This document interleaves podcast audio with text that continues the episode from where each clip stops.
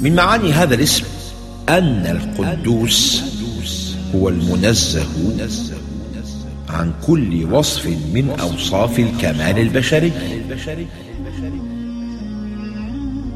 يرى الإنسان في نفسه كمالات ونقائص فالعلم والحلم والصبر والسمع والبصر والإرادة أمثلة للكمالات والجهل والعمى والضعف واللؤم والحقد والغضب نقائص.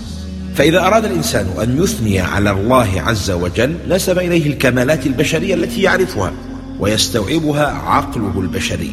لكن كل ما خطر ببالك عن الله فالله أعلم وأجل وأعظم من ذلك. وهذا من معاني الله أكبر التي نهتف بها في اليوم عشرات المرات. أن كل ما عرفت عن الله عز وجل فالله أكبر منه وأجل. فإذا قلت أن الله منزه عن النقائص والمعايب فإن هذا يقترب من سوء الأدب مع الله. ألم ترى أن السيف يهوي بقدره إذا قيل السيف أمضى من العصا؟ لو كنت في حضرة الملك وقلت إنك أيها الملك لست كاذبا أيقبل هذا منك؟ هل تمدح ملكا بأنه ليس كاذبا؟ والله إن هذا من سوء الأدب. والقاعدة تقول نفي الشيء فرع من تصوره فإذا نفيت عن أحد النقيصة فبالإمكان أن تقع هذه النقيصة منه وهذا سوء أدب مع الخالق. ما ذكرناه هو شرح لما قاله الإمام الغزالي في كلام رائق في تعريفه لاسم الله القدوس.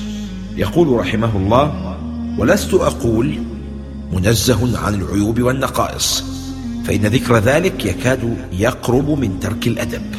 فليس من الأدب أن يقول القائل ملك البلد ليس بحائك ولا حجام. فإن نفي الوجود يكاد يوهم إمكان الوجود. وفي ذلك الإيهام نقص. بل أقول القدوس هو المنزه عن كل وصف من أوصاف الكمال الذي يظنه أكثر الخلق. لأنهم نظروا إلى أنفسهم وعرفوا صفاتهم وأدركوا انقسامها إلى ما هو كمال ولكنه في حقهم مثل علمهم وقدرتهم وسمعهم وبصرهم وكلامهم وإرادتهم واختيارهم.